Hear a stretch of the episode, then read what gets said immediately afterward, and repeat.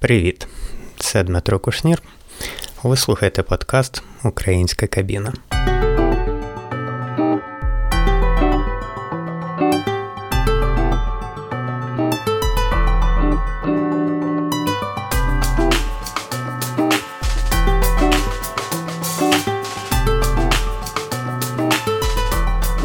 Вітаю в українській кабіні перекладач Дмитро Кушнір. Сьогодні перший повний випуск нашого подкасту, тому сьогодні саме час на глибокі роздуми, філософські узагальнення і риторичні запитання. А спонсор нашого сьогоднішнього філософського настрою Львівський національний університет імені Івана Франка. Саме його студенти час від часу отримують завдання поставити якісь питання людям, які займаються перекладом серед іншого, і мені. І от цього року серед таких студентів була студентка на ім'я Олеся. Вона поставила кілька питань, пов'язаних із моїм баченням професії перекладача. Але почнемо із цитати великої людини, кого б ви думали, перекладача Дмитра Кушніра, який у якомусь, здається, 2017 році відповідав на запитання іншої студентки цього ж університету. Студентку звали Вікторія. От яке питання поставила мені тоді Вікторія? Що в професії перекладача мінус, а що плюс? Моя відповідь. Плюс у тому, що постійно знайомишся з різними напрямками людської діяльності, вивчаєш мову в процесі, а за це ще й гроші платять. При синхронному перекладі це найяскравіше видно. Сама робота проходить непомітно, вмикаєш мікрофон, балакаєш трохи, вимикаєш і йдеш собі.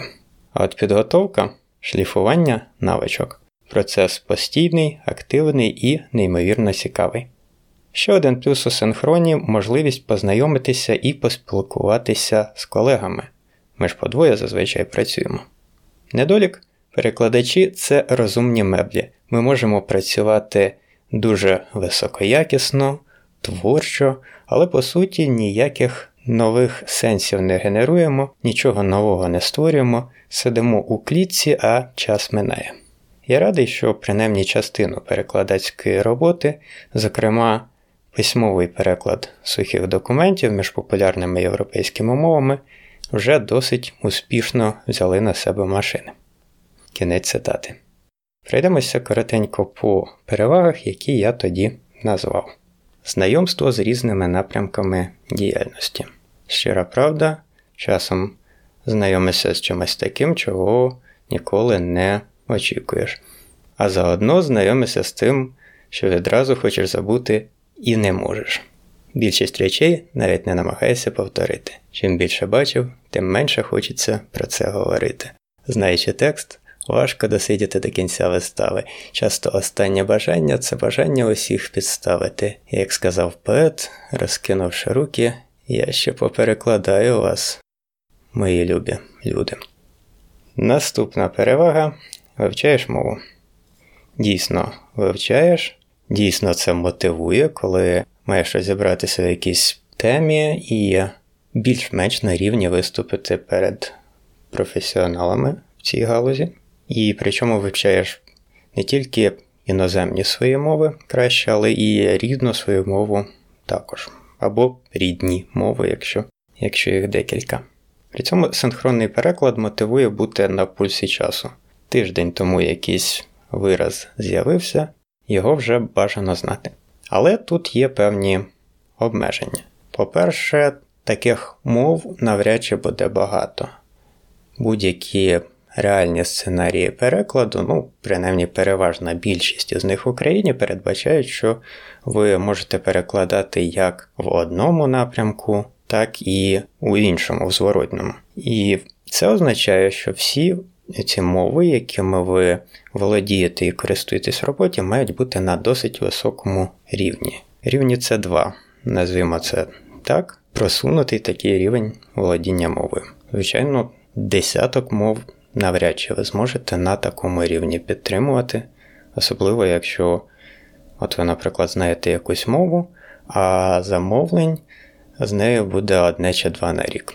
Навряд чи це вас удосталь мотивуватиме. Тому якщо ваші кумири це поліглоти, що володіють там десятками більше мов, придивіться, мало хто з них усний перекладач. Крім того, іноді робота, очевидно, заважає навчатися. Наприклад, є якісь хороші курси, ти про них знаєш, ти знаєш, коли вони починаються, знаєш, що там є вільні місця, і не йдеш на них, тому що цей час працюєш, можливо, навіть в іншому місті. І ще одна небезпека, яка може зашкодити ефективному вивченню мови, це ілюзія, що я все знаю і вже скрізь побував. Це особливо небезпечно для тих, хто перекладає вже багато років. Наступна перевага, яку я тоді назвав, це можливість поспілкуватися з колегами.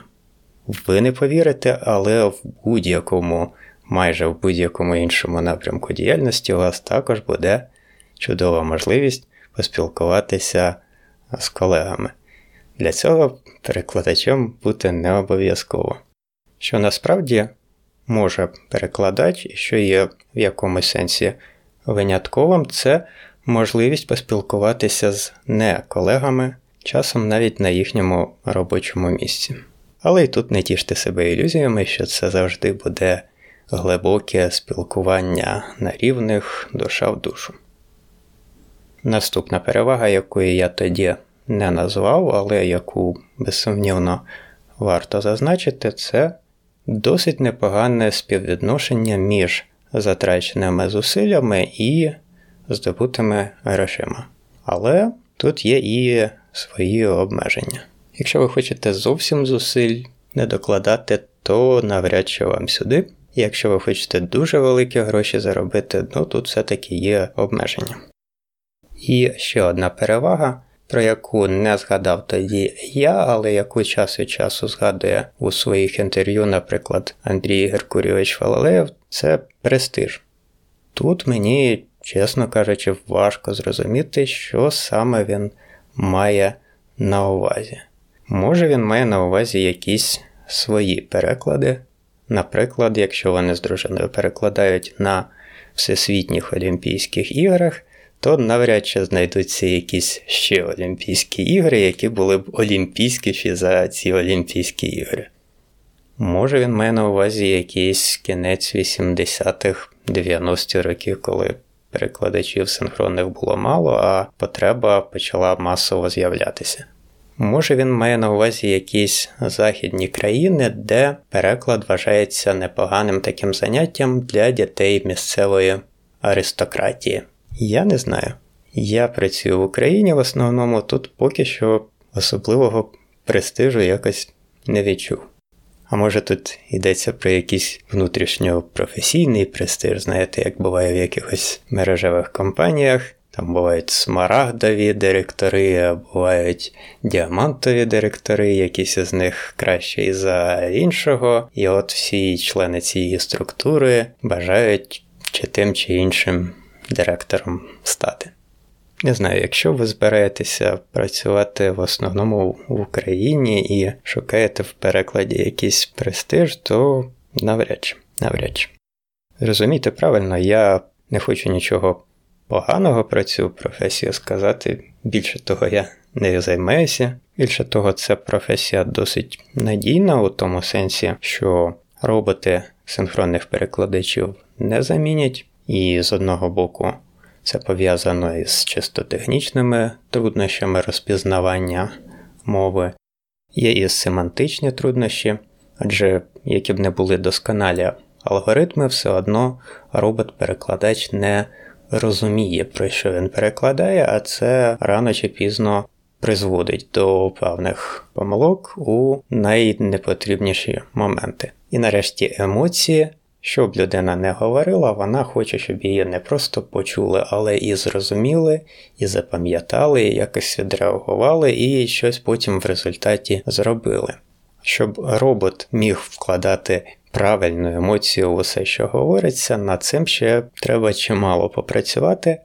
Але якби це вдалося, то я був би тільки радий через такий цивілізаційний поступ, тому що так чи інакше, переклад це досить дивна робота.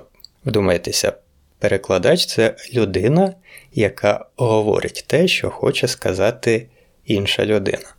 Відразу спадає на думку аргентинський мультфільм короткометражка El Empleo. Якщо ви не бачили, обов'язково пошукайте на Ютубі, воно коротеньке, хвилин 6, але сенс досить глибокий. А якщо вам не вистачить кріповості, то там подивіться нижче в пошуковій видачі буде цей самий твір, але у виконанні живих людей. Справді незабутнє видовище.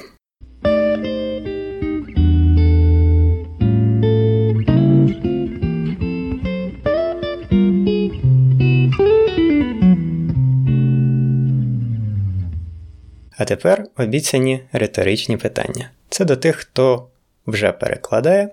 Питання перше. Уявіть якийсь довготривалий проєкт, якому ви перекладали, можливо, вже відчули себе якоюсь мірою частиною команди, і от цей проєкт підходить до свого завершення. Усі один з одним прощаються, і все проєкту більше не буде. Питання в тому, наскільки сумно особисто вам через те, що цього проєкту більше не буде, і якою мірою можна стверджувати, що все людство щось втратило через те, що цього проєкту більше не буде. У мене якраз так склалося у 2019 році, що я багато разів перекладав на різних заключних заходах. І в тих проєктах, які я перекладав від початку, і в тих проєктах, де я був лише на самому завершенні. Один був навіть такий проєкт, який розпочався, коли я ще, мабуть, ходив в дитсадок. І от я перекладаю заключне слово, і все його більше немає. Чи бувало у вас таке і чи приходив в такі хвилини смуток? Якщо вам цікаво, то я в таких випадках якийсь смуток відчуваю, ну хоча б як відображення смутку учасників. Але також тут може відігравати роль і інший фактор фактор стабільності, в тому числі і фінансової. У зв'язку з цим питання друге. Уявіть, що у вас у різних фінансових активах у різних країнах зараз є 5 мільйонів, наприклад, американських доларів.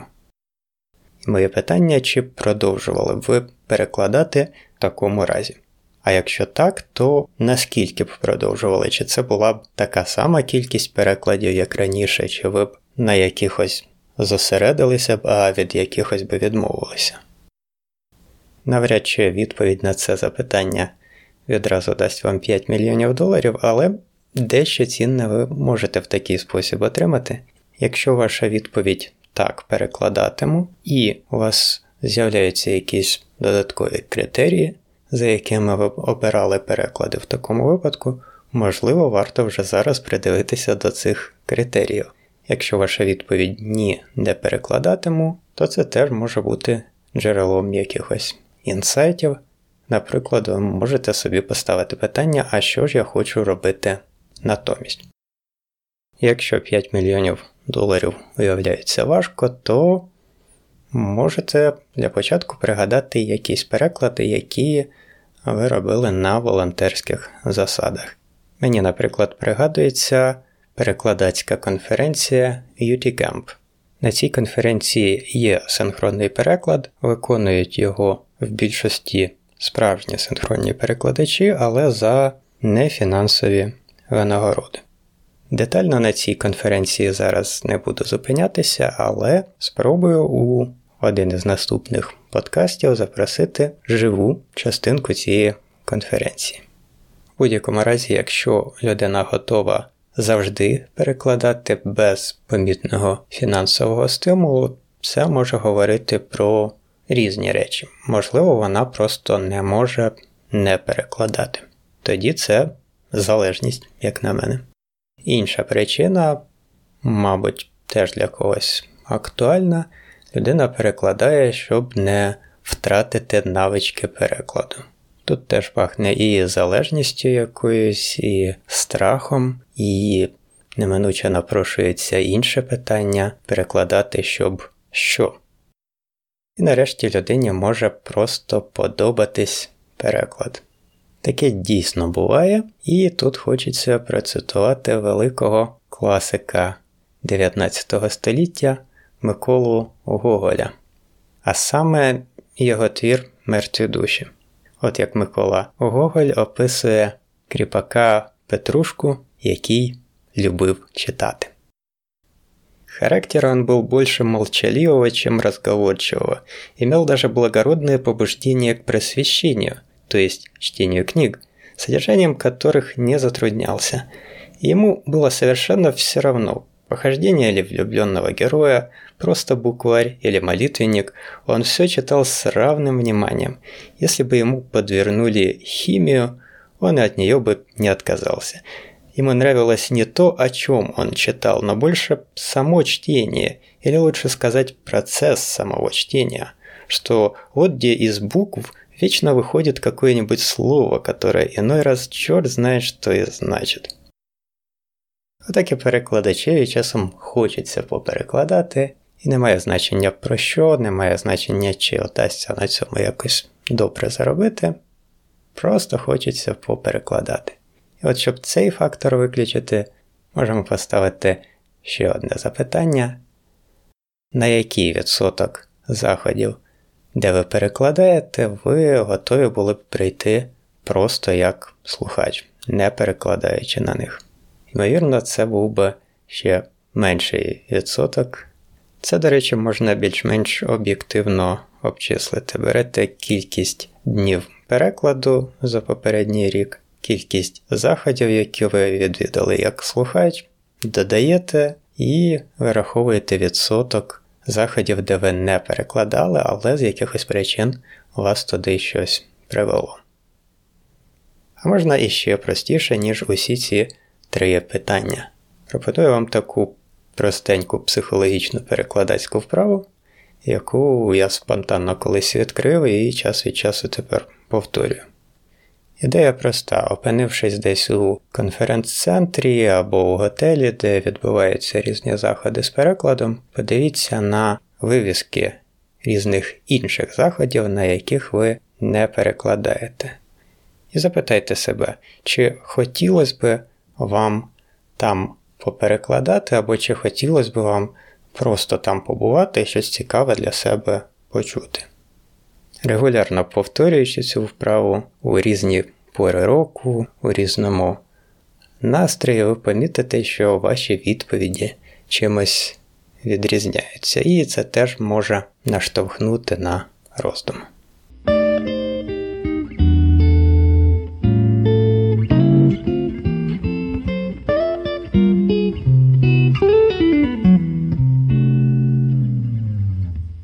Ще одна річ, якою цікавилася Олеся, це навички, які повинен мати перекладач. Моя відповідь: по-перше, треба вміти добре перекладати, без цього ніяк. А якщо за рамками власне перекладу, якщо подивитись на психологічні навички, то, на мою думку, дуже потрібними для усного перекладача є навички емоційної гігієни. Але про це краще у якомусь із наступних випусків поговоримо. А сьогодні спробуємо закінчити на веселій ноті. От серед іншого, Олеся також запитує, чи траплялись якісь курйозні ситуації під час робочого процесу. Звісно, що траплялися, розповім про одну. Якось приїжджаємо ми перекладати з колегами у один обласний центр, в одну обласну адміністрацію. Техніки починають заносити обладнання, кабіну, наушники, мікрофони. Коли вже майже все занесли, з'являється пильний охоронник і починає ставити питання: а хто ви взагалі такі? А що ви тут робите? А є у вас якась бумага? І тут підходить керівник нашого творчого ансамблю. В нього дійсно були якісь з собою документи, він їх дійсно дістав, але від сміху на них уже ніхто не дивився. Чому? Він відчиняє сумку, щоб дістати ці документи, а там у нього зверху лежить рулон туалетного паперу. Ви зі мною чи не дуже? Ага. Зразу стало ясно, що ми на всі випадки життя приготовані і що якась бумага в нас таки є. А ще у нас є чудовий подкаст Українська кабіна. Знайти його ви вже можете практично на всіх популярних подкастерських платформах. Будь ласка, Пишіть, якщо маєте якісь питання, пишіть, якщо хочете стати гостем одного з наступних епізодів. Дякую, що провели цей час зі мною. До нових зустрічей!